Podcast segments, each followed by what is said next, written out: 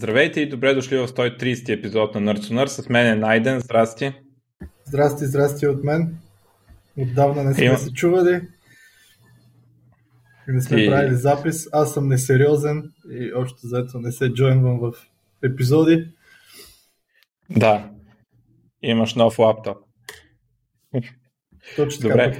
Ти имаш деца, но въпреки това записваш епизоди. Въобще... Да, аз вече съм Apple Free. В смисъл, нямам девайс на Apple. Не притежавам. Не мога. Да, нямам Mac, добре. Нямам iPad, нямам iPhone, край. Добре, имаме и гост днеска, ще го помоля да се представи. Привет на всички, драго ми е да ви гостувам в този 130-ти епизод. Такова кръгло число ми се падна, много се радвам. Казвам се Величко Василев, но много приятели, познати и дори роднини ме наричат Дест. След те разбирам как се казваш. Даже съм Величко Василий Василев. 3 въта, 3 Дест. Така. Какво да ви кажа, работих като... Дест? Само защо Дест? Това е геймърски никнейм, но имам чувството, че ако споделя точно откъде идва, ще му падне магията, така че предпочитам да си остане криптично. Но ме кефи как звучи Дест. Все пак съм си го избрал аз, нали?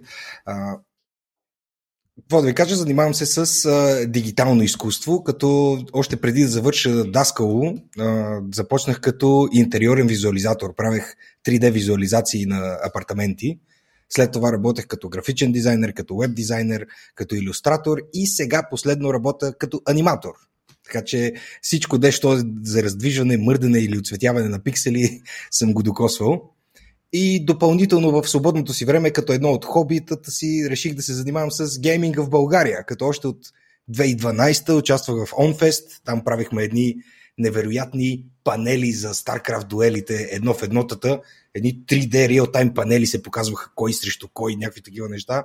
До ден днешен не сме видяли големи турнири да го използват това нещо, международно дори.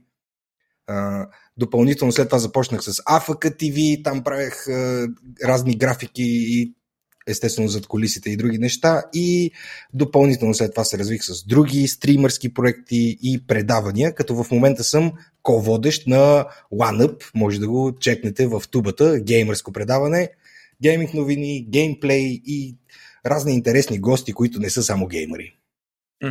Аз съм голям фен на това нещо, даже не мога обясна що точно, мисля, че много добре ми пасна времето, четвъртък вечерта.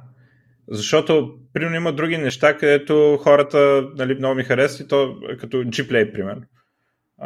Обаче те мисля, че са в събота, нали? Shout-out за Gplay и за приятелите ни от Gplay. И заради това време изобщо не ги фащам на живо и не се сещам, пък OneUp, дори като го изпусна вече, си ходя си гледам записите, докато...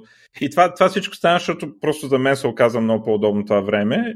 А иначе самият дух на предаването не се различава много от, примерно, от Gplay, нали? Мен такова ми е впечатлението.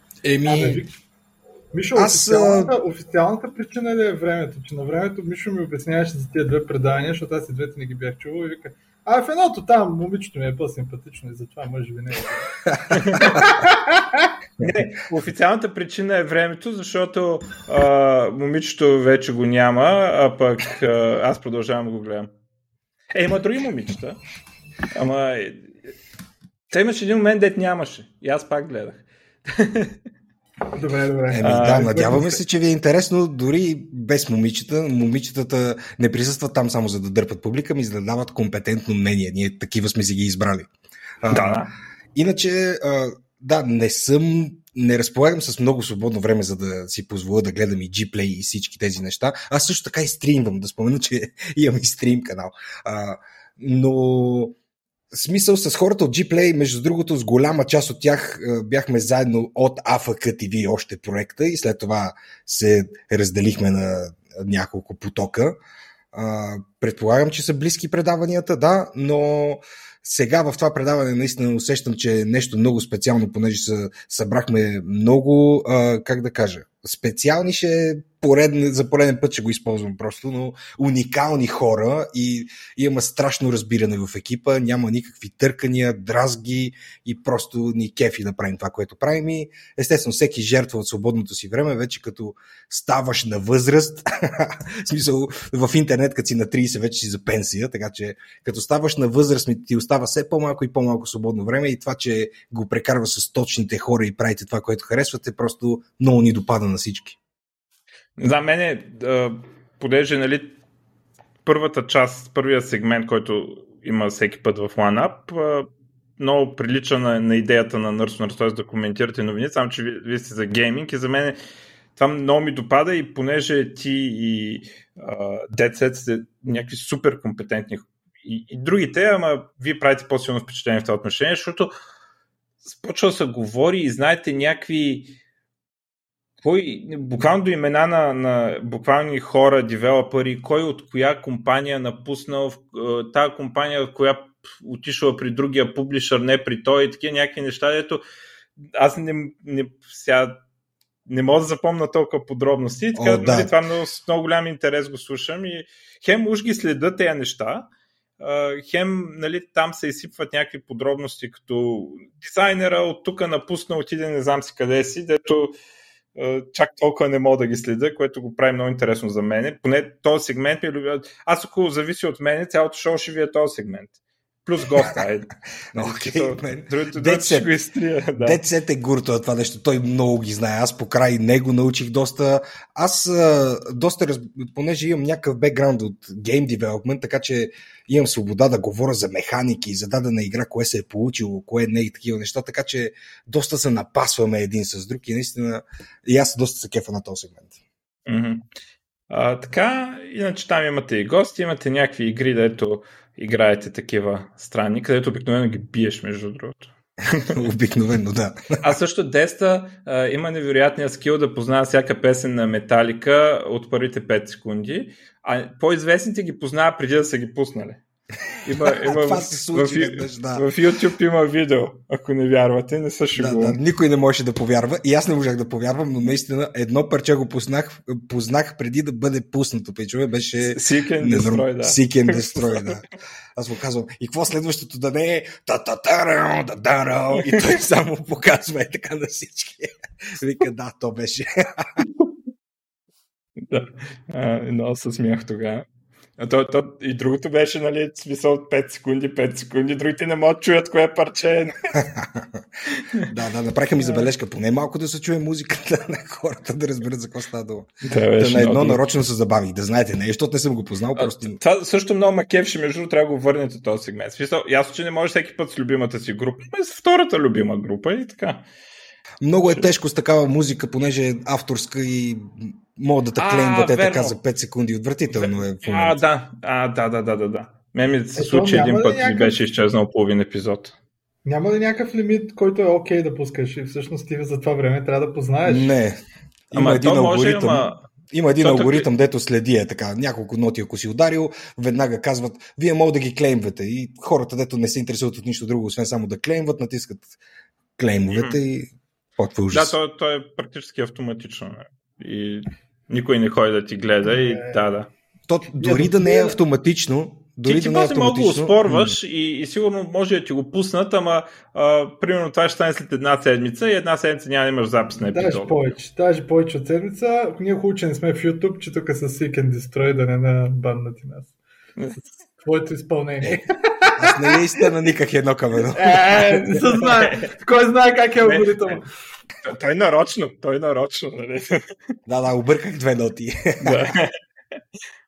Добре. Ами... Да, по принцип, Мишо, това, което каза, че на OneUp най-вече му харесва е това, което е нърцето, нали? Но вините и после госта. Но по принцип, тъй като хората ни слушат, да предупредим, че вероятно в този епизод предимно ще говори за гейминг. Първо, защото много гейминг неща се случиха, пък за IT и там някакви Apple бузи, дето никой не иска да ги слуша. Но ако искате да гледаме новините, тъй като 10 минути минаха и да. Само да кажа, да не забравя да влезете в Дискорда ни, нашия и в Дискорда на OneUp. които нашия седи на сайта, това ще го линкнем в на епизода пост на OneUp и въобще цялото OneUp. Супер! Така. Добре, ами да минаваме направо на E3, а после ще видим как върви времето и дали на E3 ще коментираме. Има един много хубав сайт, който го научих от OneUp. Казва се e3recap.com и там си има за 2011 и може да си филтрирате, да си гледате трейлърчета, да си ги сортирате по конференция, да ги филтрирате, да ги сортирате по хронологичен ред, нагоре-надолу и така нататък, по платформа да ги филтрираме, по релиз дейт и така нататък. Много приятен сайт и сега те тук има 180 игри, аз нямам намерение при всички да минавам, но може би по конференцийка, коя конференция...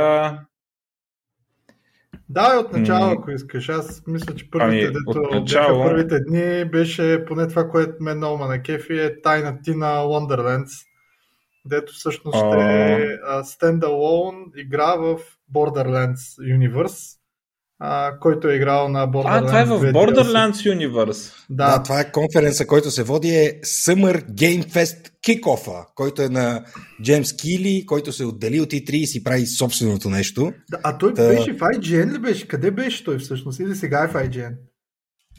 Това е този човек, който много мига, нали? Аз не мога го гледам, защото постоянно мига. Няма нищо против, ама не мога го гледам, защото постоянно мига. В смисъл... Но, нали за него говоря? Да, беше водещ на E3, също присъства и в Dead Stranding играта го има. Там... Да. И си говори на ти с Коджима, което е интересно, нали? Но им, уникален съпорт даде на Коджима, когато той се скара там с хората, с които се скара и сега вече не е с тях. Добре, нека си говорим за Summer конференция. Tiny Tina Wonderland. Да, само да кажа, Summer конференцията е тотално различна, така ли? Аз мислех, че това Summer Whatever е нещо като цяло лято и просто E3 е първи от тия евенти и съответно после ще има някакви други.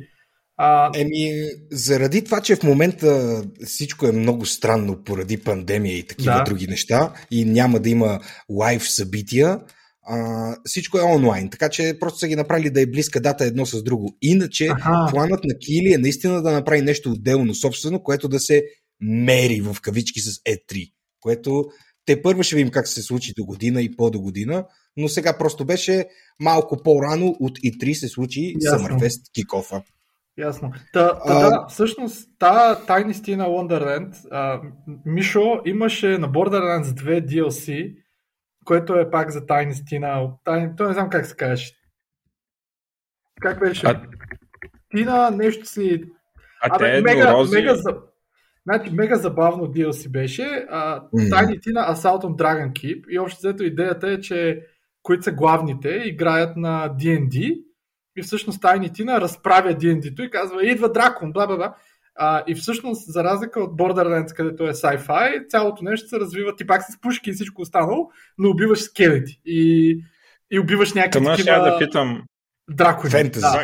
Фентези. Как е във вселената на Borderlands, като има еднорози и такива неща? Точно това е, че тя разказва, но всъщност това DLC, Tiny Tina Assault on Dragon Keep, реално е най-доброто DLC за Borderlands. Ever. В смисъл, няма Borderlands 2, 3. Той като всъщност... едно персонаж има сън в дадената вселена. Той те играят тейбълтоп игра Dungeons and Dragons в вселената на Borderlands и там вече се пречуп веднъж два пъти навътре. И най-доброто DLC, голям интерес и сега излиза това нещо. Да, и наистина, то наистина беше много добро. Сега малко там Bullet Sponge беше прекалено много според мен, но може би, защото аз го играх 4 човека. Но сега ще се излиза стендалон игра. Май до година.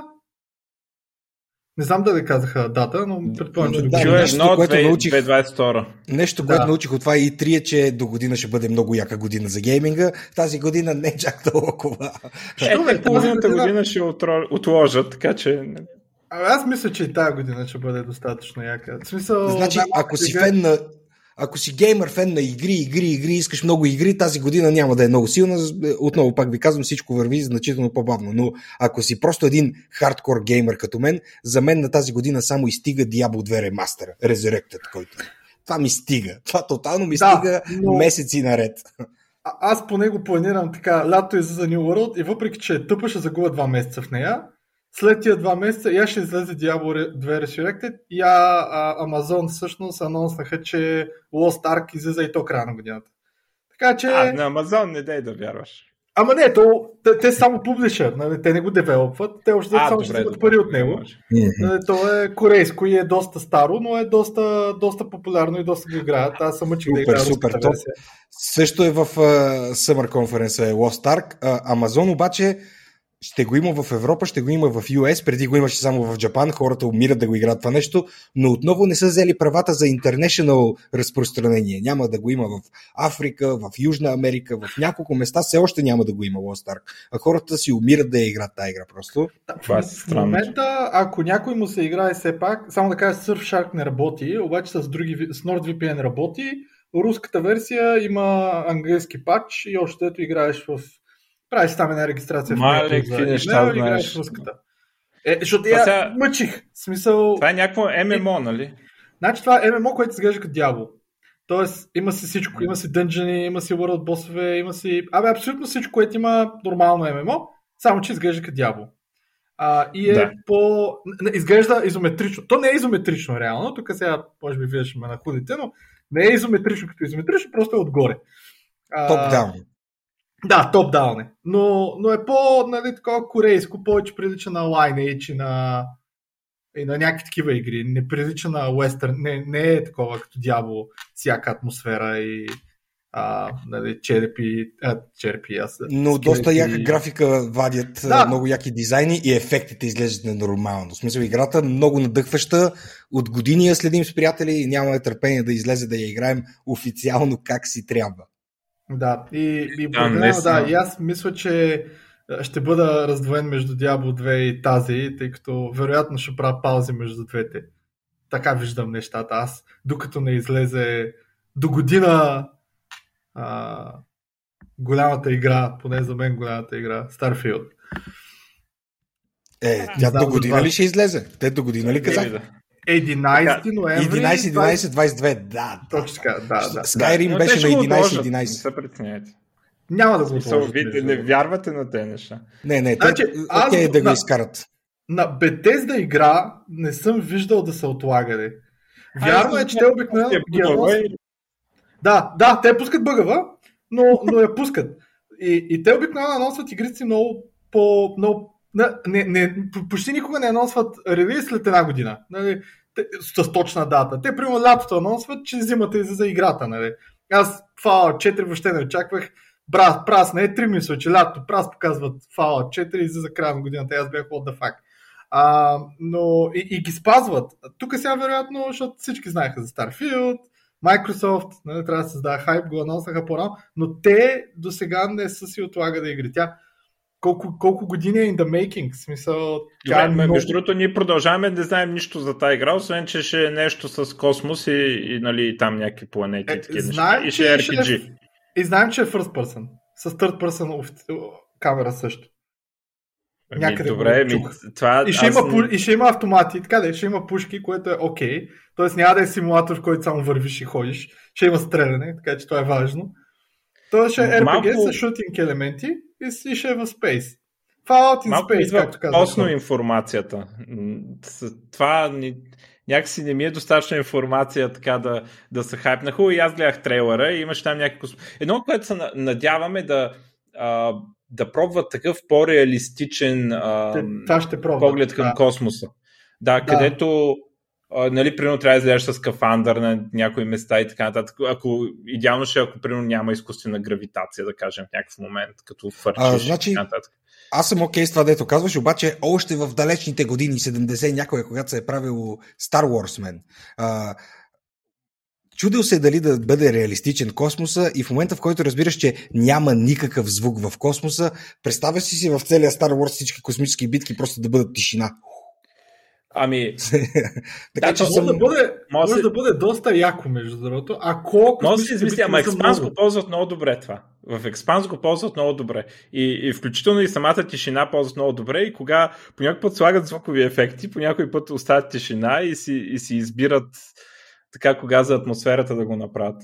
Да, аз съм окей, креативно да изкривяват реалността, стига да е седи мега яко на игра. Все пак трябва да ти е забавно, докато цъкаш. Иначе бях разочарован. Да, не показа много този трейлър. Целият футеж бил от Engine, така ще изглежда играта отвътре, но наистина от толкова много време се интересувам от 3D графики на хора, дето пускат онлайн, не така, дето в свободното си време правят неща. И съм виждал по-впечатляващи неща там, отколкото този трейлър на най-голямото заглавие на Bethesda, което се чака да след Skyrim. Сещате ли се? Така че не беше много. Аз не помня какъв беше на Skyrim трейлъра, ма помня, че като го видях, наистина беше невероятен. Смисъл, не помня какъв беше, но помня, че беше невероятен. Нали, то не беше такъв, да. Ама след Cyberpunk с невероятните им трейлъри, може би е по-добре да не е невероятен трейлъра. Смисъл. Да. Аз между другото с RPG-тата имам проблем, че отнемат много време и също така, че много от тях са фентази. Аз изобщо не... Първо, че не харесвам фентази, после, че особено пък много не харесвам, когато е такова майтъпчийско фентази. Примерно Warcraft супер много ма дразни като сетинг. Нали, дето е... Защото ми чупи и мършана от всякъде това нещо. И сега опитвам се да играя от време на време някой RPG. Примерно опитах Outer Worlds. Тоест, аз го изиграх, не просто го опитах. Cyberpunk го накупих, обаче като разбрах какво е положението и реших да чакам. Така, примерно една година в таса. Играй го. Абе, Cyberpunk, човек, аз имах 3 бъга през цялото време, дето играех. И 3-те бъга се фиксваха след като лодна играта. И 3-те бъга бяха просто от недропна нещо. В смисъл... Аз го стримвах, нямах много бъгове, но реално след като изиграеш играта си даваш сметка колко много неща липсват и колко много неща са шит просто, мен. Да, защото обаче не очакваш... беше лоша.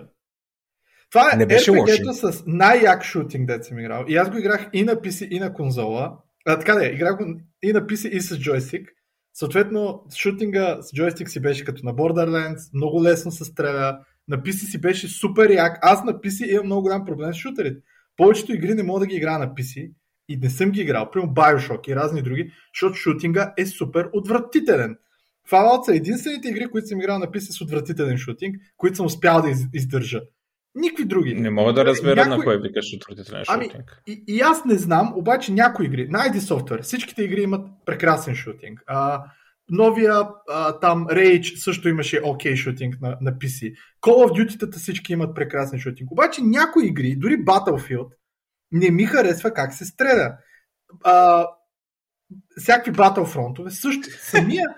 Самия шутинг на PC не ми харесва. Някакси... Ти ще измислиш нова категория, така, нали, ново качество, по което да се оценяват игрите. Човек, нали, шутър, дето шутинг... Абе, някакси не го усещам. И не ако ти е first person играта, поне да може да се стреля. Да, ама не, и то не е до спид на мишка, не е до acceleration, не е до... Всякакви неща съм мъчил. Не, някои игри, BioShock специално, всичките BioShock, имат отвратителен шутинг. Това не мога да се шутва на него. В смисъл...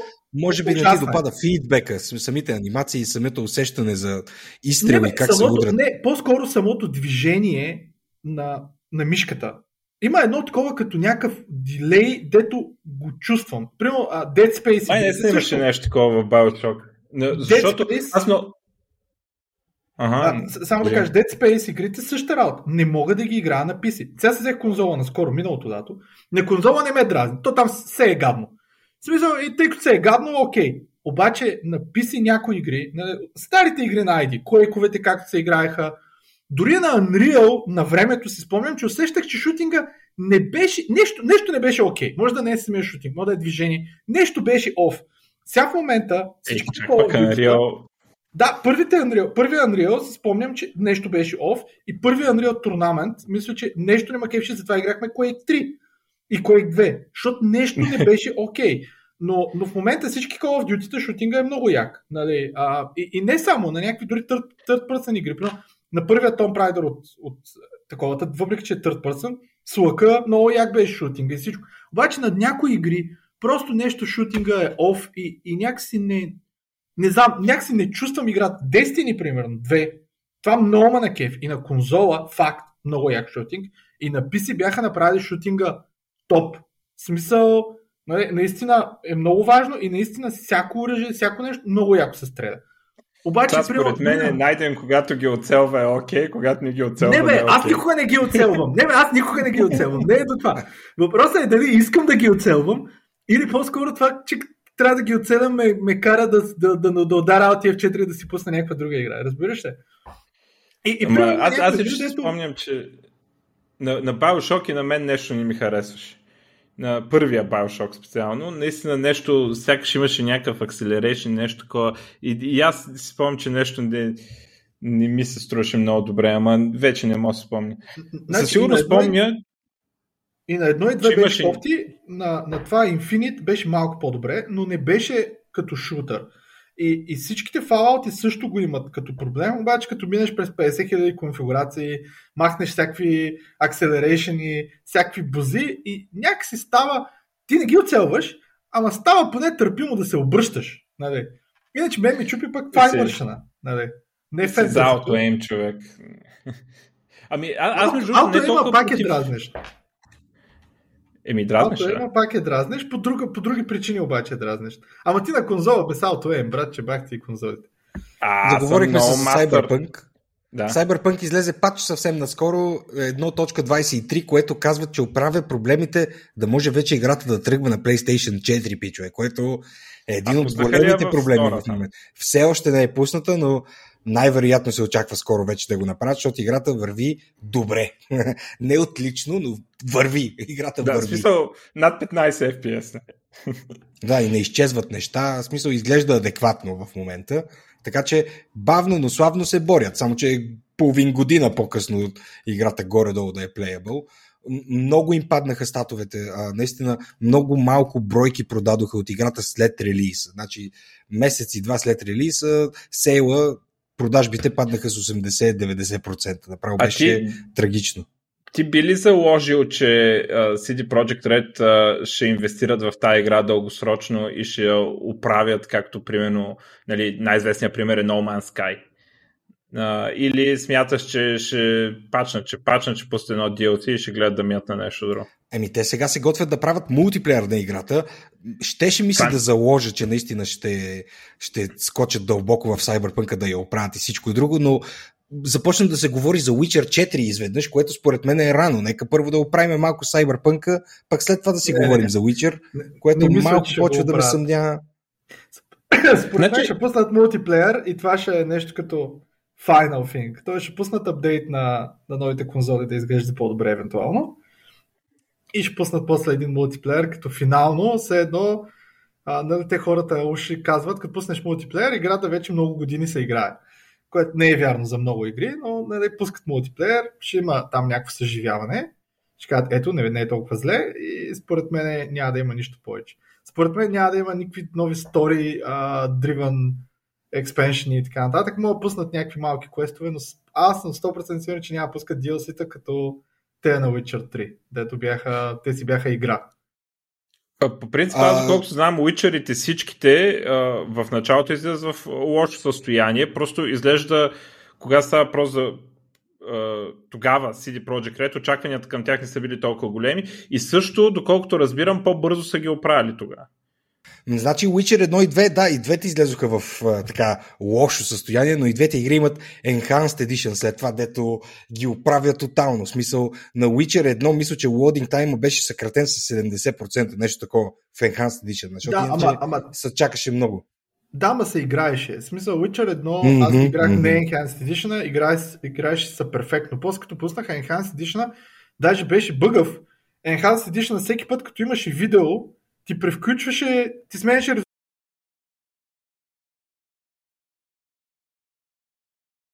нещо замлъкна резко. Изпуснахме го. Сега чуваме. Имаше някакъв проблем с Enhanced Edition. Всеки път, като има видео, просто изчезваше всякакви настройки, които си правил на видеото. И ти даунгрейдваш ти резолюцията. Всеки път, като има къс сцена, трябваше да оправиш резолюцията на Enhanced Edition на Witcher 1. Така че не мисля, че бяха оправени всякакви проблеми. И аз също си играх на не Enhanced Edition, но двойката и тройката, за мен двойката играх, кракната, буквално в момента, в който излезе, нито един бък не съм виждал на две. Нито един. Тройката я играх кракната, сега ще кажа, буквално след като излезе, Имало един квест, който беше бъгнат. Един-единствен. От всички, на които аз съм играл. Да, просто си я купих тройката, защото беше много добра и никога не съм я играл. Ако отидат Good Old Games, ще видя, че никога не съм пускал 3, въпреки си я купих. Аз я купих просто, защото смятам, че заслужават тия пари. Но тройката съм играл и всичките DLC-та съм ги играл кракнати и после ги купих. Нали, просто добре, защо смятате, че... Защо смятате, че с Cyberpunk няма да стане това? Не, въпросът беше с Witcher, че Witcher 1 и... Сега 2 не знам, но Witcher 3 беше малко като апгрейд на Witcher 2 енджина. Нали, да, направиха го Open World, да, не знам си какво. Обаче, повечето бъгове бяха някакъв квест или нещо да не са тригерни. Тоест, някакъв евент да не се случи. Докато на Cyberpunk те имаха проблеми не само с счупени квестове, те имаха геймплей проблеми, те имаха... Имаха бъгове на самия енджин, коли изчезващи, хора изчезващи, всякакви такива неща, които... Имаха проблеми да го направят един дишещ град, което те рекламираха. Смисъл, да. Най-смешното нещо беше, като извършиш някакво престъпление, полицията просто те телепортира до тебе. Какво е това? На какво прилича? Смисъл, Grand Theft Auto 3 го реши този проблем. Просто да. Не могат да... Не правят такива игри, се правят с години, за да го мастернеш това нещо и заради това просто застреляха се в крака, че релизнаха толкова рано и най-лошото, което може да се случи, се случи. В смисъл, загубиха доверието на хората, паднаха им акциите, хора си тръгнаха оттам. Направо страхотно шоу с този Cyberpunk. Според мен, виж, и да го бяха забавили, нямаше да оправят тия проблеми. Дори да го бяха забавили за 6 месеца. Сега е 6 месец. Ще да върви по-добре на Xbox One и на PlayStation 4. Who gives a fuck? Някои хора gives a fuck, but I don't give a fuck. PlayStation 4 е най-голямата платформа в света всякак. Добре, се тая. И въпреки това, играта ще е това, което е. Така че, въпреки това, всички неща, които се случиха, да, може би някои няма ще се случат, но пак ще да ги има. И тогава даже ще да има майтапи от рода на тази игра. Една година по-късно трябваше да излиза. И пак има всичките тия проблеми и пак не е готова. Така, няколко ключови неща мен. Нямаше да я махнат от PlayStation Store, ако я бяха забавили толкова време, което беше огромен удар мен. В смисъл, такова нещо на голямо студио с претендиране за най-великата игра на всички времена, да ти я махнат от PlayStation Store, това на инвеститори и на цялата гейминг сцена седи страшно смешно и отвратително мен. Това да. На нас не звучи просто е такова малко, но за тях е огромно нещо. Просто огромно. И това може да се надявали, че няма да стане, ама да, стана. Че сега стратегията ще им е да пуснат някой пач там да ръгнат и да се надяват, че хората ще забравят за тази игра и да обяват Witcher 4, правилно. Да, и може да пуснат някога Enhanced Edition, в който всичките пачове вече ги има, или Game of the Year, или Whatever Edition. И това е, всъщност от този момент нататък ще се продава този Cyberpunk и това е положението. И според мен може би сега дори работят по Witcher, просто не са тръби и може би до година или по-до година ще се покаже. Може би по-до година ще се покаже един трейлър на нов Witcher. Сигурно работят по Witcher, то е нормално да работиш по следващата игра, нали? Паралелно. Не знам, но аз пак казвам, на мен Cyberpunk ми харесва. Аз не харесвам GTA. Аз не играя игри, които се случва действието в сегашно време. GTA и разни други. Защото аз мога да излезе на улица да застрелям някой да му взема колата. Не мога да игра на игра. Ама имаш един живот, нали? Да, ама пак. За какво ми е да го игра на игра? Игра на игра неща, които не мога да видя. Не мога да видя космос. Не мога да видя там фентази. Да, защото не съществуват такива игри играят. Дори Red Dead Redemption не ми харесва, върх съм си ги купил и двете.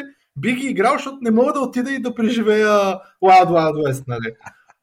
Може и да мога, ама ще е в моето ранчо и нали, вероятно ще има още 3 човека, с които ще се застреляме и до там. Друго си е, да, но Cyberpunk на мен ми хареса. И ако трябва да съм честен, нали, примерно, ти ще спомена Outer Worlds и между другото Outer Worlds на хумор и така нататък. Мен ми харесва хумора на sci-fi. Borderlands хумора е топ, според мен. Borderlands хумора е все едно съм в пътеводите на галактическия стопеджия. Супер много ми напомня и е мега як, но това е sci-fi. И за мен sci-fi хумора е много як. Хумора във фентазито и мен много нема кефи, въпреки че имаше някакви добри игри с добър хумор от рода на Меджика, единицата и разни други, на He's Not Vampire и разни подобни. Но Cyberpunk за мен си остава, като изключим игрите на BioWare и игрите на Bethesda, най-якото RPG, което съм играл. Еми, успокояваш ме малко. Като дойде време да го играя, поне няма да е много гадно. Да, със сигурност, не знам, мен поне ми хареса и мен поне... Ай стига толкова за този Cyberpunk, дори не си обявили нещо за него. Само да кажем за Outer World, защото ти го спомена, показаха трейлър на Outer World 2 и за мен това беше най-якият трейлър. Много ясно, че е най-якият трейлър. Obsidian... Ама не искам да спойваме. Да, Obsidian правят най-яките трейлери. И Outer Worlds, въпреки че не ми хареса толкова много първата част, пак шутинга беше супер тъп. Хубаво, че можех да забавям времето, да имаше там някакъв ескейп на малумния шутинг, но трейлерът беше много як и на Grounded, дед никога не съм играл, въпреки че играя, трейлерът беше много як. Първия, нали, дето казват за компания, която никога не е правила такива и така нататък. Да, и ако чакате най-голямата игра на годината, чакайте Cyberpunk. Ако чакате най-малката игра на годината. Да, много са добри. Трейлъра на Outer Worlds 2 наистина е хайлайт просто на E3-то. Един мега яки визуали, много яка графика и страхотен мета коментар отгоре за това как компаниите залагат супер много на един. Не спойваме, за който не го е гледал. Спойваме. В смисъл, минало е толкова време вече да се оправят. Гледайте го и паузвайте тук. Пауза, гледате. Да. Така, вече трябва да се го гледаме. Нека бързо да минем през най-големите заглавия, примерно всичко, дето ми направи впечатление от Summer, защото... Да, я чакай теста да кажа най-дене, защото пак ще ми говориш за шутинга и как го усещаш. Да, добре. Джеф Кийли се пусна директно с интервю с Коджима и говореха за Dead Stranding директорката, пичове, където ще вкарат нови неща в Dead Stranding играта. Вие Dead Stranding цакали ли сте, гледали ли сте? Не, ама мене те японски не ми харесват. Ми звучи като delivery симулатори, такива delivery симулатори, нали, Футурама да стигаме.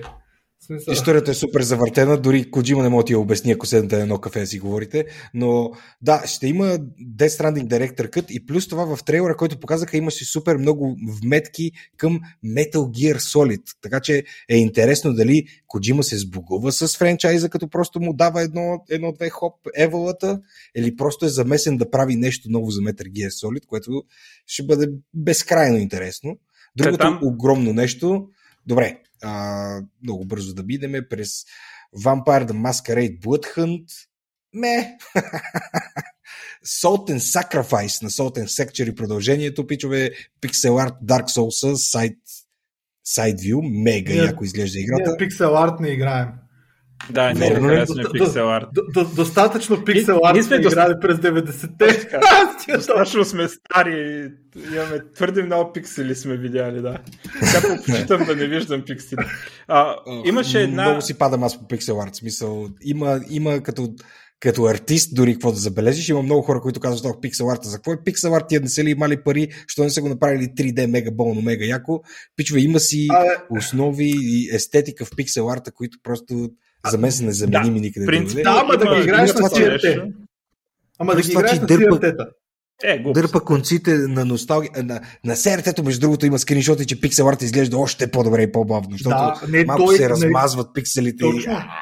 Много по-добре. Ама ако си на CRT, разбирам. Сега, братче, да играеш Pixel Art на GTX 3080, ти не заслужаваш да живееш. Не, шегувам се. Играй нещо, дето поне изглежда как се трябва. Не, аз съм давал няколко пъти шанс на Pixel Art игри и пак ще скоча, но показаха Replaced един... Точно така, аз за тази искам да кажа, че наистина изглежда много яко. На нея бих и дал шанс, но всички Pixel Art-ове, които съм пробвал, 30 минути. Максимума. В смисъл на 30 минута, стоп и 2 месеца по-късно, след като въобще не съм напускал на инстал. Не знам... Терария играл ли си? Пускал съм я, защото имах я фри на Xbox Game Pass, пуснах я, спрях я. В смисъл, не мога човек. Не съм я пускал. И разни там Undermine, и разни подобни. Изглеждат яко. Искам да кажа, че аз не съм на това мнение, така че... Добре, мокни малко сега, мокни трябва да ти кажа такова. Тая Replaced, видя ли я? Какво ще кажеш за нея? Мен тя много ми харесва. Изглежда невероятно, но тя е Pixel Art плюс 3D. В смисъл има дълбочина, цялата игра има дълбочина на леарие. В смисъл персонажите се обръща и в далечината друго Pixel Art ще се обръща към теб. Изглежда невероятно. За мен това е топ 5 най-добри изглеждащи игри, дето показаха на E3-то сега. А представи си, ако и пуснат анти-алиайсинга, колко ще е добре. Дано, да, между другото, дано някой направи някакъв мод за нея. Но да, бе, имаше... Аз се чуда, не могат ли да ги правят тези пиксел арт игри, да има опция не пиксел арт, къде ти е пуснат анти-алиасинг. Да, както, прил, като Doom е търнал да ти я направят хубава, ама да пуснат пиксел арт за някакви хора. Обратно. Но, anyway, но имаше някаква чакай игра... Чакай сега, не мога да мютна. Добре. Чакай да кажеш Деста, сега беше тръгнал да набира скорост. Ами, позабавихте ме. Убихте ми енерцията. Добре, но казах, че е много яка. За най-голямото. Нека да говорим за най-якото. Най-якото, което се случи на Summer Conference, е обявяването на Elden Ring, пичове. Чакахме толкова много време и най-накрая видяхме за какво става дума. Години мълчание и видяхме лудницата, невероятна графика, невероятни босове, нови механики, изглежда като Dark Souls 4 направо. Според мен не е нещо тотално различно. Секирото беше нещо тотално различно от Dark Souls. Elden Ring е повече Dark Souls 4, отколкото нещо свое си. Единственото обаче, което ме разочарова в Elden Ring е, че голямата реклама е Миязаки плюс Джордж Р.Р. Мартин ще направят за вас най-бомната история на света, и историята, която разказаха в трейлера, е едно към едно историите от Dark Souls, само сменяш ключовите имена с това, което са казали сега. В смисъл, вместо Chosen One, Ashen One или каквото и да е друго, сега си Tarnished. Отново проклятие, отново какво ли още не. В смисъл, прекалено similar ми беше. Не, че не им се кефа, за мен Dark Souls 1 е топ 1 най-велика игра на всички времена, но очаквах повече, очаквах нещо различно. Било то в графиката или в историята. Отново са заложили на същото, заложили се на сигурно, изглежда болно, но просто очаквах повече. Аз не мога да разбера кой ще се фаща на тая работата Р.Р. Мартин, че ще напише някакви хубави истории. В смисъл, не го ли разбраха този човек, че той история не може да завърши по хубав начин и причината не си е завършил книгите, защото той е много лесно да трупаш предсказания и герои и не знам какво си, и после е много трудно да ги закърпиш и затова не си е завършил книгите. Те обвиниха хората с сериалите, ама аз съм сигурен, че тези книги няма ги завърши. Или ако ги завърши, ще е същата боза. Така че не знам за толкова очаквате. Окей, отваряме скоба. Аз пак да кажа само за Elden Ring, аз пък въобще не бях хайпнат за нея, защото аз не разбирам Dark Souls-like игрите. Наистина, за мен са бавни, за мен замахва се бавно. Не знам, и на времето Demon's Souls съм мъчил, и Dark Souls съм мъчил, и Секиро, и много мъчих, или Нио, или какво беше. Някакси, да, реалистични са, да, трудни са, обаче, някакси ми липсва играта в тази игра. В смисъл, примерно на тази, как се казваше, с азиатската, дето излезе на Sucker Punch, която е по-lightweight, Assassin's Creed Japan, как се казваше? Наскоро дето излезе. Дето не е толкова трудна. Или примерно Assassin's Creed, и така да. Тях да, кежуал са, обаче ми харесва да се бия на тях. Докато на Dark Souls и Demon's Souls и дори на Lords of the Fallen, нещо тия игри, не знам, някакси... Да, знам, че се ядосваш и го има този чалендж. И между другото на Elden Ring бих играл Open World. Не, само не разбирам. Бих се радвал някой в коментарите да напише, който харесва точно такива игри. Защо? А Дест е голям фен, сега ще обясни. Аз съм голям фен, така че... Защо? Да, ма защо са толкова яки? Ама не, защо са толкова яки с едно изречение? Как защо са толкова яки? Заради чалинджа... Как с едно изречение да ти обясня Dark Souls, защо са толкова яки? Какво е това? Да, добре, с едно изречение удоволствието от постигнатото. С едно изречение е това. Но Dark Souls игрите не са мислени с цел да е трудно в началото. Dark Souls игрите са мислени точно заради това. Удоволствието от това, което си постигнал. И в играта също можеш да избереш дали искаш само да играеш без да се интересуваш от историята, или ако искаш да задълбаеш и да се интересуваш от историята. В смисъл, поднася го по един уникален начин Dark Souls историята. Знаеш ли как? Виждал ли си? Аз може би не съм играл до толкова историята, обаче на RPG-та на мен обикновено ми харесва историята, но аз съм ги играл малко. Но просто може би... Dark Souls е уникално... Добре, Dark Souls 1 казвам, че е най-яката. Добре, най-яката. По-добра отмога е Demon's Souls за PS5, дето излезна, дето е ребут на Demon's Souls. Demon's Souls не съм играл, но да, Dark Souls е по-як.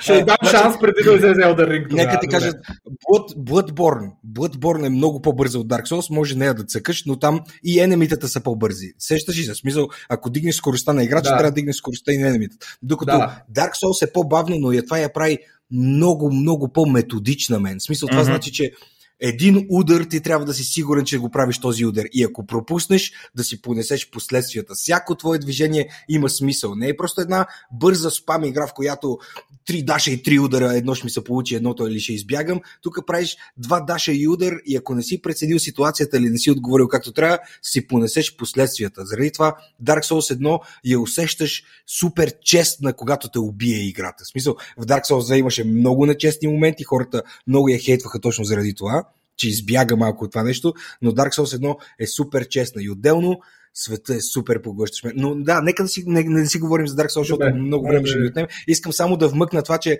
Bloodborne е много по-бързо от Dark Souls, но и енемитата са по-бързи. Dark Souls е по-бавна и методична. В Dark Souls 3 ти си отново бавен и методичен, но има босове, които са толкова бързи, колкото Bloodborne, което двете неща, като ги вплетеш едно в друго, се получава в един ненормален чалендж. Отделно да не си говорим за героите, историята, диалозите, всичко е на топ ниво. Просто добре, мога да дам шанс на единицата. Добре, та казвай, какви други игри имаше набързо от това, ще аз малко бъркам кое от кое. Нема го това вече, дай да си говорим за друго. Дайте да минаваме през... Добре, чакай, най-дне ти ще мълчиш от сега нататък. Така, една интересна игра, дето много силно впечатление ми направи, това 12 Minutes, тя няколко пъти я пускат, дето е някакъв time loop, quest, може би, или нещо такова, дето някакво убийство се случва и явно ще трябва да го предотвратиш. Това е стил Groundhog Day или Edge of Tomorrow. Едно нещо, един ден го изживяваш по много различни начини и ти си от топ-даун вюто и се разгадава. Това е една така много приятна.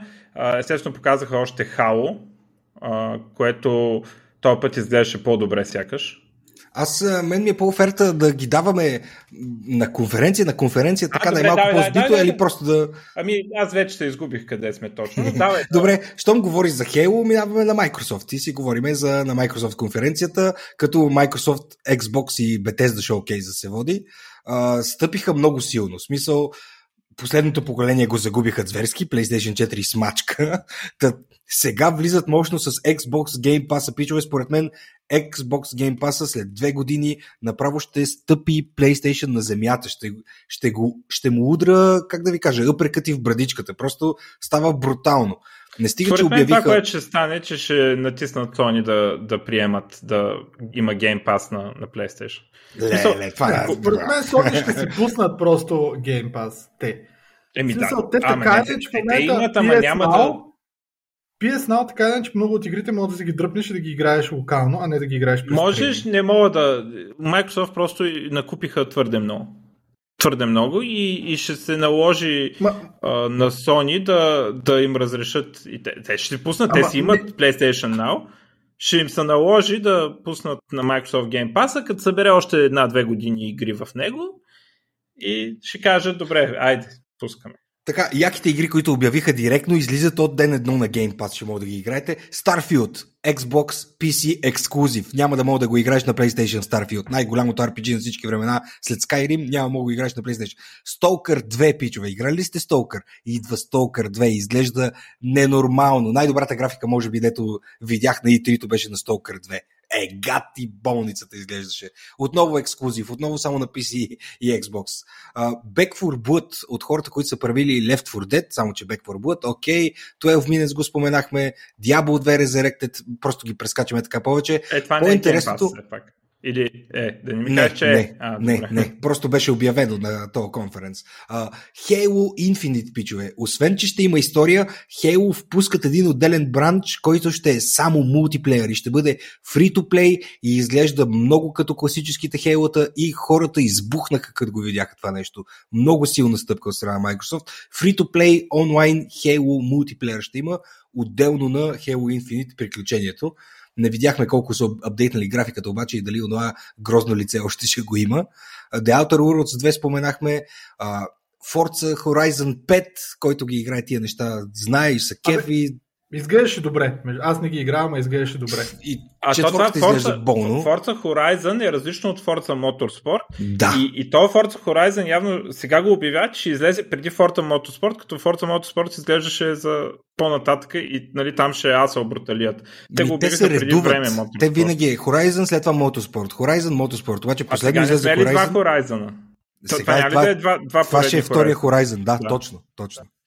Това ще запълни дупката, докато се чака другото. Age of Empires 4, пичове. Видяхте ли? И ми излиза на рождения ден, между другото. На 28. Аз много се надявам да ма кефи тази игра, защото аз, нали, основно RTS съм играл и сега няма StarCraft вече. Тоест, не че на StarCraft нещо му е станало, ама така има глад за нов RTS. Надявам да го... Такова. Гледах, че хората се оплакват от юнките, как изглеждат и анимациите. За мен лично това не е супер важно. Още е, че аз нямам много доверие на Релик. И дано да стане, ама имам малко така... Ще я пробвам. Мен от край време, като я гледам наистина на места, анимациите просто не изглеждат както трябва. Особено на камилите. Камилите нещо не знам, но не успяват да ги направят как трябва. И последното нещо, Redfall, което обявиха на Microsoft-ското нещо, което е играта с различен цвят, кожа, хора, които стреляха по вампири. Изглежда много интересно. Те наистина беха 4 различни етноса. Само единствените бели в този трейлер беха вампирите. Интересно, нали? Но... да, много политкоректно. Това е играта, която едновременно така най-много ме изненада и най-много се хайпнах всъщност за това нещо. Аз, защото нали, Starfield очаквах, пък не видях много. Въпреки, че това също не видяхме геймплей, от самия трейлър можеше да се инфърне много за геймплея. Може да се каже много за атмосфера, стилистика, че хората, дето правят играта, знаят какво правят, ако са били свързани с този трейлър. Трейлър изглеждаше много адекватен. Да, и вижда се, че първо те казах, че е Open World, което може би означава, че играта ще до някъде ще наподобява Borderlands, само че Borderlands персонажи ли бяха или класове? Персонажи, нали? В смисъл, всеки персонаж беше с скилове. Да, персонажът си е класа. Да. И тук явно ще е нещо такова, така изглежда, че всеки персонаж е така нарисуван, че скиловете са му в самия арт, нали, в самия модел, нали, има го снайпериста, има така всякакви такива. И беше, нали, трейлъра беше надъхващ, може би изглеждаше като нещо между Borderlands и Left 4 Dead с вампири. И така много косплеябъл персонажи имаше. Така че тая игра, нали, аз за това всъщност се хайпнах най-много, пък докато излезе, какво ще стане, не знам.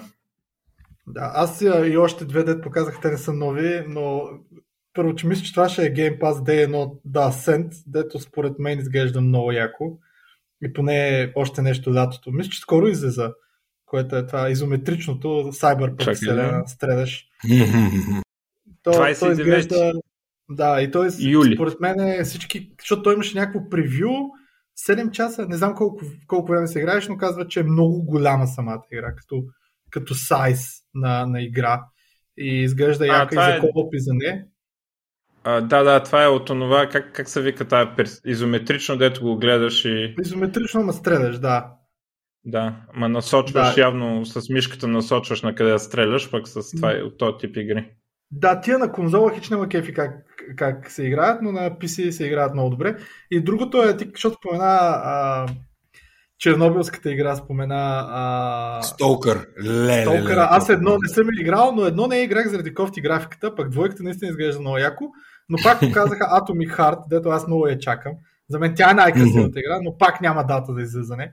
Но Atomic Heart аз повече даже и такова, защото Stalker игрите са малко по-тактически някак, е по-бавни, докато Atomic Heart изглежда по-като BioShock, Fallout и подобно. Аз не мога да разбера, защото ти изглежда така. Мен ми изглежда обратно даже. От цялото нещо, което казваш, мога да разбера, че ти като геймер на теб ти липсва търпение. Трябва да върнеш търпението си в гейминга. Факт. Не само в гейминга, между другото. Във всичко. Добре, чакай. На вас Atomic Heart като екшен ли ви изглежда? Защото на мен ми изглежда като Prey, едно такова, дето супер бавно човек и всъщност Мен ме подмамиха, Prey хич не ми хареса. Изгражда целия, ама... Prey аз не го изиграх, но излезна един експеншън на Prey, Moonlight или нещо подобно, дето много хвала, че му казах. И той е точно това, което ти каза в 12 минути, то е играеш няколко персонажа в някакъв ден и всъщност всеки път се рестартира и трябва да измъкнеш и 5-те от луната. И той изглежда. Аз не можа да издържа, той е някакво... Ти не може да идиш, аз обичам така, искам да се усещам силен, нали, като в думи, искам да излезам да се стрелям. Излизам да се стрелям и умирам веднага. Ами това е симулатор, те как говорят. Това е симулатор гейм. Не, те ме излагаха, че е шутър, пък и аз се хванах и си я купих. Аз знаех, нямаше да инвестирам. Да, не е шутър. Мен Atomic Heart... Atomic Heart е ли такова нещо? Ами мен ми изглежда повече като BioShock. Виж сега, на мен на Atomic Heart ми изглежда като игра, в която почти във всяка стая биеш нещо, така да го обясна. А Stalker ми изглежда повече като игра, в която ти много време ходиш и после изведнъж убиваш нещо. Тоест не е constant action, както в Doom и както в Quake, излизаш стая бум-бум-бум, стая бум-бум-бум, стая бум-бум-бум, а е по-скоро луташ се, убиеш нещо. Да, то е един разяден свят, в който трябва да живееш. Мега болна е Stalker, още от първата е мега болна, но малко трябва да наберем скорост, пичове. Да, добре, метро игрите според мен са на ръба и метро игрите на мен най-много ми харесват от към атмосфера и шутинг. Има достатъчно шутинг, има достатъчно атмосфера. Но да, това беше Майкрософтската конференция. Последният Stalker много напомня за последното метро. Болна графика и подобна, как да кажа. Добре, давайте сега нататък. Много разочаровани останахме всички от Namco Bandai презентацията, от Take-Two, което беше само да си говориме на един екран. Не показаха нито нови джайки, нито стари джайки, нито каквито и да е други джайки. Nintendo за пореден път показаха, че се кефят на това да правят игри, пичове. Много забавни неща показаха. Най-силната може би беше от всичките неща. Като хайлайтите Super Mario Golf. Super Mario Golf, Super Smash Bros. Tekken персонажите влизат, Monster Hunter, някакви неща, но най-големото нещо, което казват, че спечели E3 като цяло е The Legend of Zelda Breath of the Wild 2. Играли ли сте първата? Знаете ли нещо за Breath of the Wild, пичове? Аз искам да кажа, че с Nintendo аз почти нищо не съм играл. Освен най-първия Марио, не Супер Марио, ами там, дето обръщаш костенурките на един екран, дето се развива играта. И аз поради там в детството ми, аз никога не съм развил никаква привързаност към нищо на Nintendo. Нито към Zelda, нито към Mario и всички тези неща, които те обявяват, аз ги гледам с някакво тотално безразличие. Знам, че са някаква голяма работа. Даже в момента сигурно ще ми е много полезно да си купа Switch тук заради хлапетата. Обаче не мога да се накарам, абсолютно нищо там не ме пали. Нямам никаква привързаност към всичките Мариота, към Зелдите и така нататък. И те ги гледам малко и така. И аз знам, че са много големи игри. Ама аз мисля, че главното нещо е, че в България, сега не знам ти кой набор си между другото, но в България на времето всички карахме с някакви пиратски Нинтендота. И да, имаше някакви игри. Няколко. Там Марио, Алабала, Контри, Алабала, играли сме. Обаче някакси, когато после се появиха сегите, Nintendo 64, когато всъщност беше големия хайп за Nintendo, поне аз имах PC. В смисъл, аз 96-та година съм играл Seek and Destroy, която беше игра и Age of Empires 1 след това, и Warcraft 1. И всъщност аз пропуснах всички конзоли преди Xbox-а, което е PC. Нали? И не знам за Мишо, но и аз Nintendo, да, Марио супер. Марио мене по-зле аз с Nintendo не съм. Ами, аз да, ама... Аз и Супер Марио не съм играл, бе. В смисъл, играл съм, разбира се, някъде първите две нива, ама даже съм изиграл цялата игра и затова... Единствено Супер Марио деца век съм играл аз. Я тогава човека, който е играл, да ни каже. Ами играл. И аз пропуснах го тотално това поколение, което е PlayStation 1, Nintendo 64 и тия неща. Имах PC, аз съм играл StarCraft. Добре, но... Същата работа. Което искам да кажа е, че не е задължително да ти пука за Марио и за тези неща. Просто...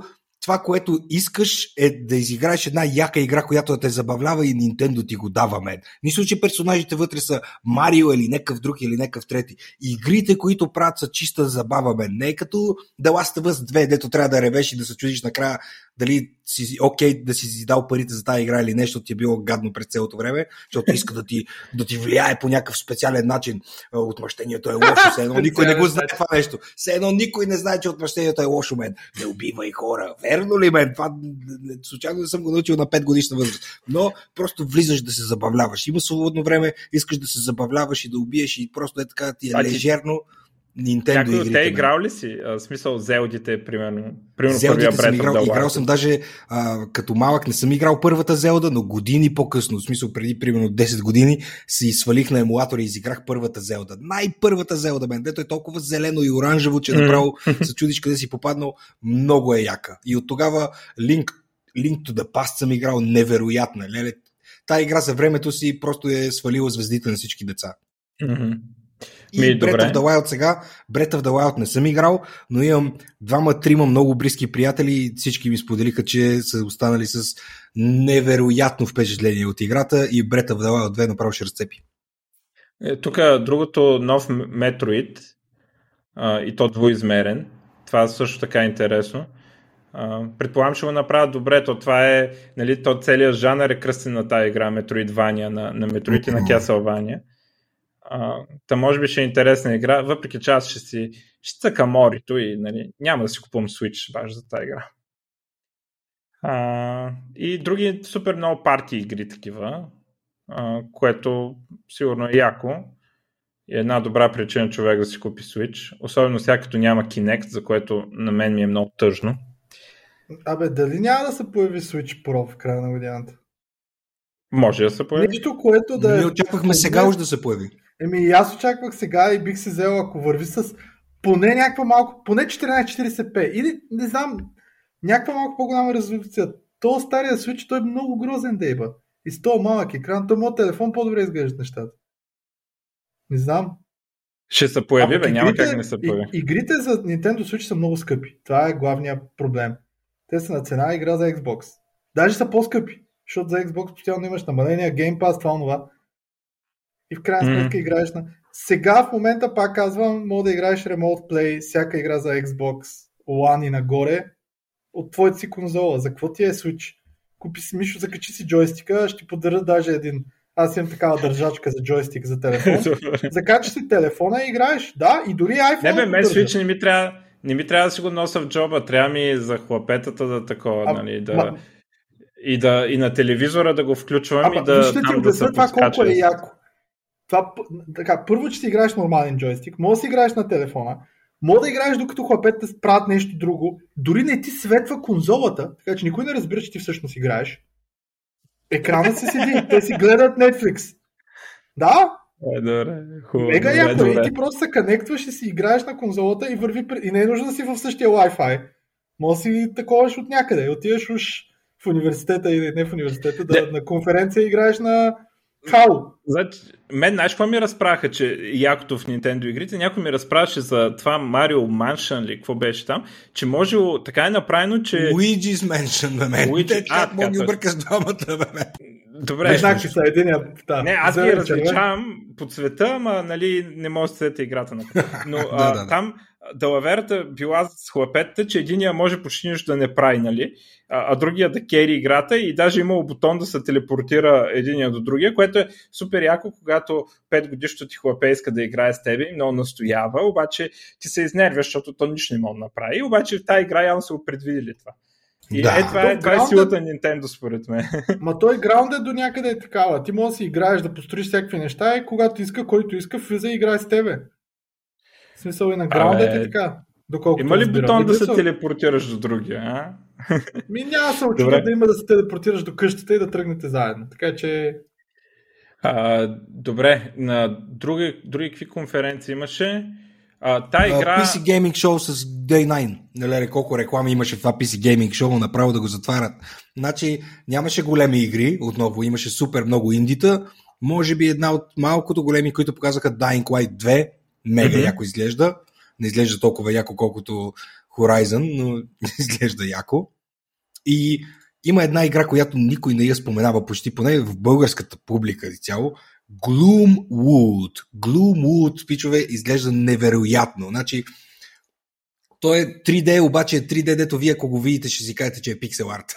Много low poly. Все едно е игра от 98 година изглежда. Напомня за първия Thief. И е...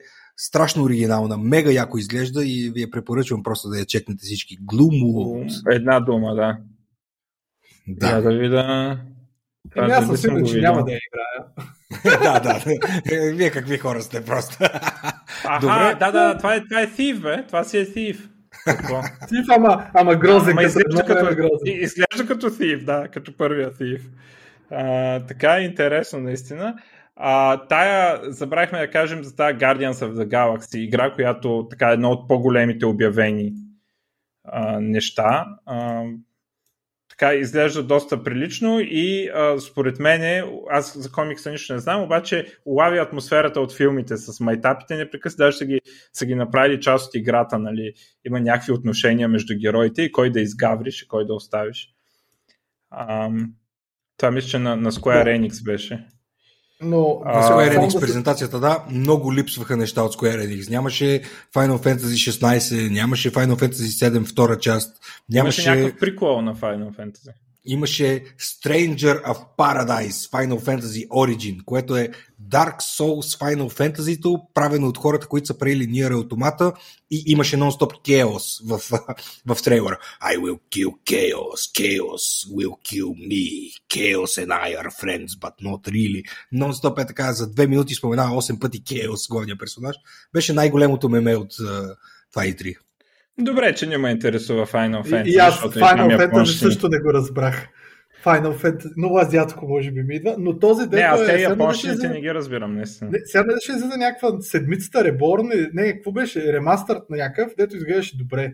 Май на 7. Аз вече изгубих... Final Fantasy 7 ремейка излезе и той излезе първа част, ще бъде 3 части играта и сега очаквахме втора част поне да покажат малко, но не показаха. Ама те не я показаха. Значи ремейка има 3 части, смятай. Просто... Да. Не, Final Fantasy Hard Pass.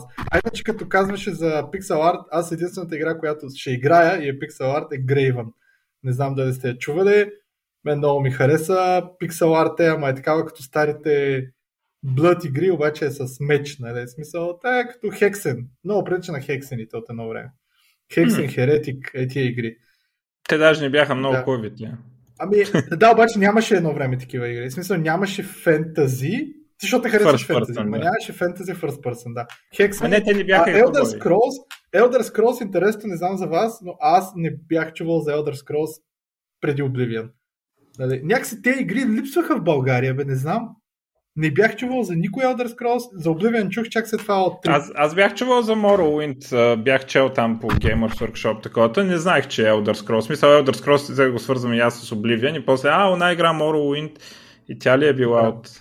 Но Грейвен изглежда яка атмосфера. Грейвен изглежда много яко, да. Въпреки, че е пиксел арт, казваш. Пичове, казвам ви, пиксел арт изисква много време и талант да се прави. Смисъл. Ама ние ти го вярваме това. Да. Ама не разбираш, че хората го правят така. То не направят нещо красиво. Представи си тези същите хора, ако искаха да правят. Вие, примерно, и двамата не слушате Ариана Гранде, нали? За какво прави тя музика? Защото има хора, които са фенове и слушат и ги кефи. Пиксел арта си има публика и така. Да, не, аз разбирам това. Ори, човек. Ори. Уникална изглеждаща игра, да. Ето, ако изглеждаш като Ори, къв пиксел арт говорим? Има Ори. Той геймплея е много добър на Ори. Или, примерно, Ori... има някакви игри, дето Cuphead, много як, не е пиксел арт и много як стайл. Едно да има много як арт стайл и много як арт стайл на мен ми харесва, но пиксел арт няма арт стайл за мен. За мен има пиксели. Да, добре, сега с това пиксел арт. Абе, тук е една игра Контрабанд, дето не можа да разбера какво е. Ма изглеждаше яко трейлър. Нещо ще контрабандираш там нещо. Може би 70-те се развива действието, така като гледам. Наркотици ли ще прекарваш, не знам какво. Та игра нещо разбрахте ли от нея? Co-op Open World пише, което не знам как са го разбрали те, дето са го написали. Аз не го разбрах. Не знам. Оставим така да искам да разбера какво е. Да, интересно, че на Avalanche Studios, при тях, те май всичките им игри са някакви open world, което е малко странно, къв кооп, ама ще го видим. В смисъл... имаше още една игра, някъде показаха, аз спуснах как се казваше, беше нещо с Ана Крусис, не знам дали я видяхте. Тя беше, аз въобще не я видях на геймшоуто, обаче после гледах на Xbox Extended шоукейс или нещо подобно, да беше 3 часа. Та там я показаха, той е някакъв кооп шутър в такъв sci-fi, където пичовете, които обясняваха, ако ти примерно играеш с едни и същи приятели отново и отново, играта ще става все по-трудна и съответно ще имаш на едни, дори едно и също ниво да минаваш, имаш абсолютно различни енемита, които ще се биеш, абсолютно различна бройка на енемита и обществото едва да не играта ще се нагласа и трудността ще се нагласа не да бъдат бъдат спънджи, ми да бъдат по-изненадващи, в зависимост от това с какви хора играеш и дали всъщност тия хора вече не минаваш много бързо някакви неща. Но изглеждаше интересно, много на мен ми приличи на Prey като графика и даже си мислих, като че стил прилича на Prey, обаче инче прилича на Left 4 Dead.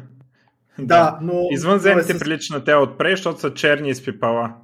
Може би да, но е космическа и аз, честно казано, ме на кефи. Нали? И също така мисля, че би се приемала добре от деца, защото въпреки, че на единия трейлър изкача един дът беше малко стряскащ.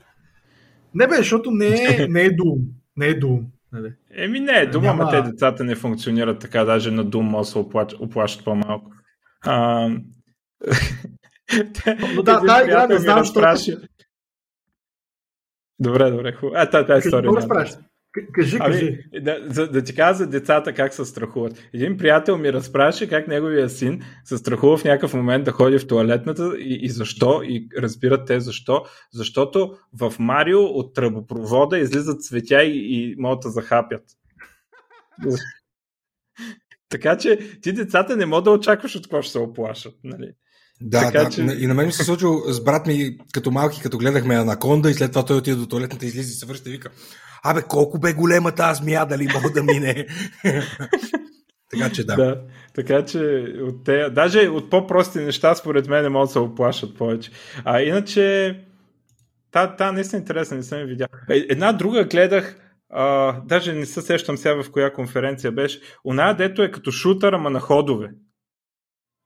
Излиза скоро. Аз съм го изпуснал. Забравих. Името забравих. И не съм го записал. Да, щетих се. Да, много интересно ми изглежда концепцията. Изглежда играеш примерно 10 секунди и после се случва геймплея, нали, на всичките. И ти трябва да играеш май с няколко персонажа. С няколко персонажа се наслагва играта. Една върху друга се слага. Първо, двамата играете един срещу други и играете 15 секунди. След това се избирате други героите и играете същите 15 секунди, само че с други герои и предното ви игра не си остава. И така се настакват 4-5 героя единия и 4-5 героя другия и си правите там препятствия на неща. Много интересна концепция според мене, но малко ме е страх, че изглежда много сложно и не знам дали ще се получи на практика, ама те пък сигурно са си тествали играта преди да пуснат, не знам. Тая игра ми е супер любопитна да е пробвам. Накрая ще изглежда сложно, като го пусне всичкото, но все пак ти си присъствал на всеки елемент как се е наслагвал, така че според мен ще се получи. Много така зарибящо. И също за мен това са игрите, които съм си записал. Едно друго искам да кажа, излиза една игра с българска, затова я споменавам. И всъщност изглежда добре. Life Slide се казва, където играеш такава самолетче от хартия, което трябва да лети. Нали? И там събираш някакви бонусчета и така продължаваш да летиш. Целта ти е да летиш възможно най-далече. Има много така атмосфера от прилича на те игри, нали, дето безкрайно нещо летиш или тичаш или нещо такова, и просто атмосферата е много добре направена на тази игра. Графиката е не пиксел арт, ами това е друго нещо, между другото, което се прави, когато имаш нисък бюджет, прилича на филма Трон. Сеща се там с такива прави черти и така нататък. Да. И тази Life Slide така същия подобен стил е избрана и, нали, арта е много така красив и си летиш и много успокояващо. Сега зависи сигурно на каква трудност пуснеш. Не? Иначе ще забиваш носа на всеки 3 метра и така. Но българска игра и, нали, сериозно направена игра, завършена изглежда, поне това дето гледах. Излиза в другия месец, нещо е такова. Може да си я уишлистните на Steam. Добре, на мен това са ми игрите, които са ми направи впечатление. За други, единствено мен много на кефи показаха една игричка, не знам на каква конференция, Splitgate, дето е като HAL Portal с арена шутър. Ма това не бе, това беше май бе. Тя е стара, има я в Steam, сега я пускат за Splitgate. Пускате на 27 юли за Xbox и за всякакви конзоли общото. Буквално е Halo, само че имаш на портал това, но изглежда много, много яка и поне е нещо, което може да се каже докато... това също казваше някакъв гейт. И също, да, това беше някакъв гейт, ама не мога да се такова бе. Да, ми това е друго. И другото Chivalry 2 излезна, която е малко по-такава, ако някой иска да е рицар.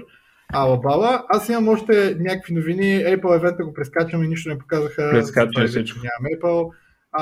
Google си зарязаха OS-а тотално и всъщност официално го дадаха на Samsung да го поддържат, като новите лочове ще бъдат по-скъпи.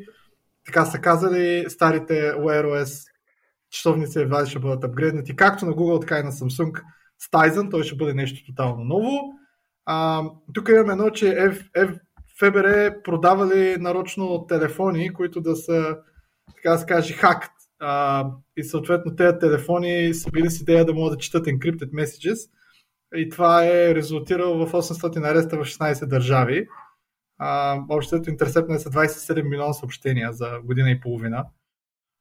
Това е много интересно. Телефон... Дето не може полицията да го подслушва и се окаже, че той дето ти го е продал също от полицията. И... Общо взето много такова интересен похват за как да заобикуват приложенията, които не могат да подслушват. Минати телефон, дето подслушваме и да скачва каквото искаш на него. Показах тук Windows 11, дето изглежда като Windows 10, ако с централизиран таскбар. Нищо интересно. Нищо не са показали, между другото, ще го показва след 4 дни. Това е лик, което се видя. Добре. Да, и ще видим след 4 дни, т.е. другия епизод, сигурно това ще коментираме, защото не може да е само това, нали? Някак. Но едно, дето ми хареса е, че има някакви подобрения за тач. Примерно, може да фаниш рамката на прозореца и да го ресайзваш много по-лесно с тач, дето сега е почти невъзможно. Да, но и другото, което е, тук да имам, че Electronic Arts пак ги хакнали. Взели сорса, ама то на какво взели сорса? На FIFA, братче. Кой му трябва сорса на FIFA, не знам. И бил сорса, мен това ми направи голямо впечатление и даже ще питам и във втората ни част за въобще за дизайн и анимация. 780 гигабайта сорс и тулове на FIFA. 800 гигабайта сорс. Това, не знам колко имиджи и какво ли има, ама аз не знам. В смисъл, интересно ми е дали когато... Ясно е, сорса са билдва, whatever. Ама тези имиджи, те си влизат вероятно както са си. Те си банери. Те сигурно ги рисуват по-висока разделителна способност. И после по време на билд. По време на билда да ги компресват. Това е много интересно, ако наистина така. И също след 10 години пускат ремастърд версия, в която са оригиналните разделителни на текстурите и така. Добре.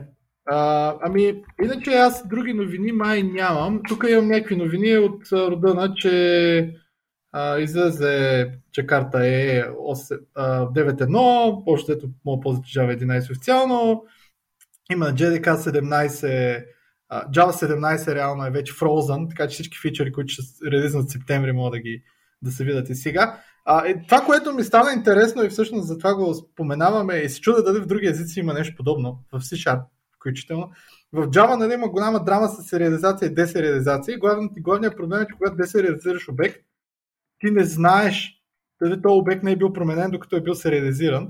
И всъщност ти получаваш в твоята програма обект, който едва ли не мога да получиш обект, който е unsecure, така да го наречем. И всъщност да си компромизнеш сама твоята си програма с десериализирайки такъв обект и ще има така наречените десериализационни филтри, защото ще мога да оверрайднеш някакъв филтър, който едва ли не да филтрираш неща, които не искаш да бъдат десериализирани. Което е странно и интересно. И се чудих да има нещо такова в C-Sharp. И другото е в Java, нали, хората, които пишат, има Strict FP се нарича ключова дума, която прави да се ползва Strict Floating Points. Да се използват. И интересното е, че това е нещо, което още зато са разделили floating point операциите на strict floating point операция и дефалтния floating point. Това значи strict. Ами strict е още зато, доколкото разбирам, някакви закръгляния не се правят. Тоест, едва ли не... така floating point-а. Да, работи операция с floating point. И доколкото разбирам, в Java 1.2, още на времето, са добавили то от дефалтен floating point, заради X86 архитектурата, където за да имате такива exact floating point semantics във всякакви случаи, това е щяло да генерира допълнително голям брой инструкции, които те не са искали да има всеки път, защото не всяка програма я интересува това и те са добавили така наречения default floating point, който в момента от Java 1.2, т.е. всички, които пишат на Java, до момента по дефалт е така. В Java 17 по дефалт всичко става strict floating point. И причината е, че този фикс или тези операции са били фикснати още на времето в нещо наречено SSE2, което се нарича Streaming SIMD Extension 2, което се поддържа от всички процесори Pentium 4 и нагоре, както и на от AMD там, не знам какво е било тогава, атлоните вероятно покрай атлоните. И всъщност след 2001 година въобще не е имало смисъл да седи дефалтния floating point, но чак сега в Java 17 всичко минава да използва strict floating point.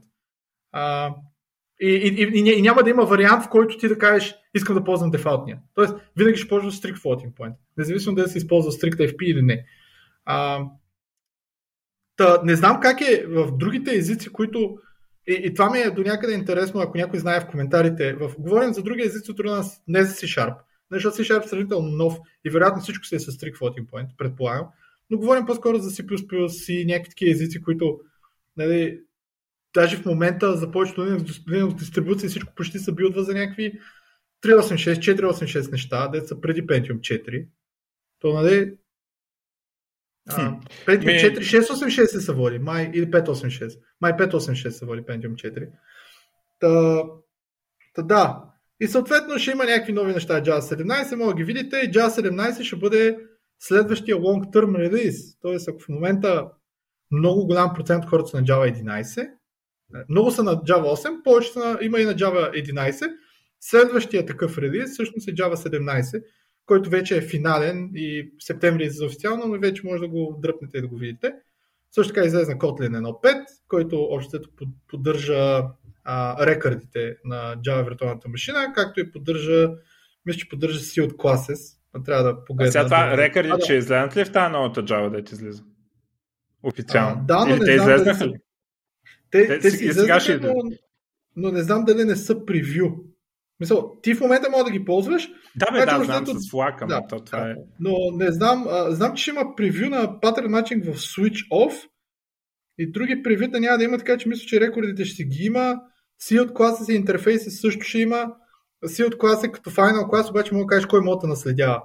Тоест едва ли не мога да кажеш само и те 3 класа. Да, точно като Friend в C++. Ще има, нали, за Mac, whatever, там, новата им архитектура, поддръжка, нов пайплайн за macOS да използва Metal, а не OpenGL, който ще може да се свичва. Ще има Enhanced Pseudo-Random Number генератори, т.е. общо дето ще има по-добри варианти за генериране на рандоми, които се генерират много близко едно до друго. И така нататък, но не виждам да пише нещо за рекърдите, така че рекърдите вероятно са в 16 или в нещо предварително, може би вече. Пак най-хубавото го няма. Ма не, чакай малко. Значи, рекърдите са официално в GDK 16, не като превю. Тоест има ги, по дефалт. Без факт за превю. Тоест добре, 17 са зад рекърдите. Както и патърн матчинга с... Както и pattern matching с instance of също. Просто в Switch ще е превю. В Switch Statement. Да ги ползваш в 17. Добре, айде стига си джаварство се. Да, и други евенти и конференции аз нямам, между другото, да анонсвам. Аз имам една. Тук на DevBG конференцията, която ще е онлайн и ще е безплатна 27 и 28 август. Да не забравяйте. Този път, за разлика от DevBG, които по принцип правят едни конференции, които на мен лично са ми скучни, защото не са технически, те са винаги едни около техническите неща, едни такива за soft skills. и събират супер много хора, обаче на мен лично никога не са ми интересни. Обаче този път конференцията им има технически неща и сега още не са обявени всичките лектори, но криптографски методи, машинно обучение има тук, някакъв доктор Димитър Жечев. Какво друго има? Едно нещо, дето много силно ми направя, може би на тая лекция ще са такова, ама къде беше това? За хомоморфно криптиране, което според мен е много интересна такова област, която става много важна. Хомоморфното криптиране е да си криптираш данните и после да успяваш да правиш операция върху тях. Примерно да криптираш на хората заплатите, обаче да можеш да изкараш средната заплата, да направиш query за средната заплата. Някакви такива неща, които то е много любопитно и в същото време все по-важно заради това privacy, заради хакове, заради това, че трябва да мога да хоснеш някъде приложението си, но провайдера, хостинг провайдера, там негови служители не могат да ти видят данните и така нататък. Има такава лекция, която не знам къде. Да не съм махнали. Къде беше това за хомоморфното? Това е в криптографски методи и машинно обучение, бе, да. Това е в точно тази лекция. Не мога да намеря програмата, но хубаво е, че все пак ще имат някакви дефлекции. Този път аз преди съм гледал само една лекция, защото другите лекции бяха само soft skills. Поне този път може би ще гледам. Този път ще има така. Нашия приятел Стефан Добрев е лектор, но не с техническа лекция по всичко личи. Принципи на организациите за бъдеще. Той поне прави шоу, така че вероятно ще е добра лекция. И също така, аз между другото, не знам, тук Мишо, Microsoft имаха някакви конференции, не знам колко си гледал, но мен много на кефи на...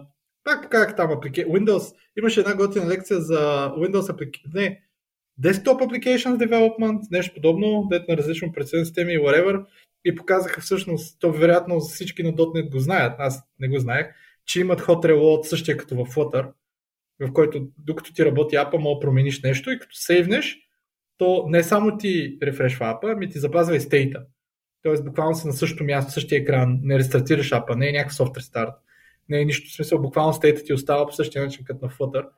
И това е много удобно, като пишеш някакъв ап, дето дърпа някакви данни от интернет, защото после не трябва пак да ги дърпаш. И те си там, нали? Просто ти релоадва стейта. Така е, релоадва ти кода, но ти запазва стейта, както е бил. Те много наблягат топът на това. Значи, .NET винаги е имал. В смисъл не винаги, ама последните години е имал тези функционалности, обаче те бяха едни разхвърляни, WPF има едно, Xamarin има друго, ASP.NET има трето и така нататък. И сега явно тези функционалности бяха дръпнати по-към кора на .NET и сега и също тулинга предполагам се унифицира или нещо такова и сега много рекламират това и много е такова out of the box. Примерно, преди да направиш hot reload на ASP.NET, трябва ги не мога да пуснеш с Play на Visual Studio, ами трябва от конзолата да пуснеш и да свалиш едни пакети, разбираш? И смисъл, и то хората така през просото не сяда от такова. Но сега много рекламират това и са сложили нещо в самия .NET да прави по-лесно този hot reload и сега всички се качват на това влакче. И изглежда наистина яко, изглежда буквално като Flutter и на Flutter е наистина супер лайфсейвър това с релода. Наистина е. В смисъл, в Java има hot swap и някакви други неща, ама въобще не са там. В смисъл, да. Трябва да дебъгер, да закачиш някакви неща, не мога да променяш, докато това буквално сега не знам какво мога да променяш наистина, но показаха, там метод добавиха и въобще какво да не е, всичко проработи уж както трябва и ще върви уж навсякъде. Точно мисля, че е част от .NET Core и ще мога да се ползва и в, не само в Windows. И другото е, аз не знам C-Sharp, аз малко го изпуснах, на версия 4, 5. Тук видях, че в девятката се добави да и рекърди, почти същите като в Java. Да, това сме го говорили, не си слушал Nerds. Да. Хванахте.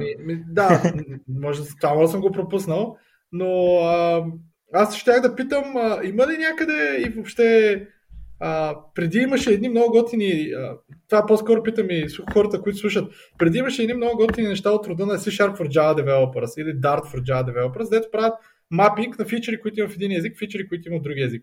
Има някакви подобни неща, които да са по-up-to-date. Говорим за, примерно, Java 11 или 15, C Sharp 8 или 9, Dart новия, дето е no safety by default, нали? И въобще някакви такива, според мен, не знам вие как учите Google. Не, ама няма го. Таблица, бе, човек. Беше тип таблица. Да. Тая ключова дума е тая ключова дума. Тая няма, тая няма. Да, и това не знам за вас, но това за мен е най-якия начин за учене на език. И ако такова нещо няма, ако някакви хора се навият, аз бих се навил да направим нещо подобно. Просто е така като страница, в която да поддържаме и всъщност да пазим фичерите на различни езици, как изглеждат. И това би помогнало много на хора, които искат да учат Kotlin, обаче в момента пишат на C-Sharp, или искат да учат TypeScript, обаче в момента пишат на Dart, примерно. Докато ние не спрем да я поддържаме и ще стане поредната страница, от която ти ще се оплакваш, че не е up-to-date, нали? Ама няма, не, самата страница ще качим в GitHub и всеки може да пуска по реквест, какво толкова. Има такива неща. 100% има такива неща. Да, ако някой знае, ако някой не знае, предлагам да направим. В смисъл, да. Тъй като езиците щът върват към някакво супер уеднаквяване, където разликите са, поне в тия езици, които са мейнстрим езиците, разликите са къде е маскоба, къде е главна буква и къде не е, някакви такива. И всъщност, да. Тулинга е различен, но... Добре, айде стига толкова, че ставам супер много време. Visual Studio Code. Добре, ами тогава да свършваме и да направим пауза преди втората част. Ако няма друго. Добре, чао от мен.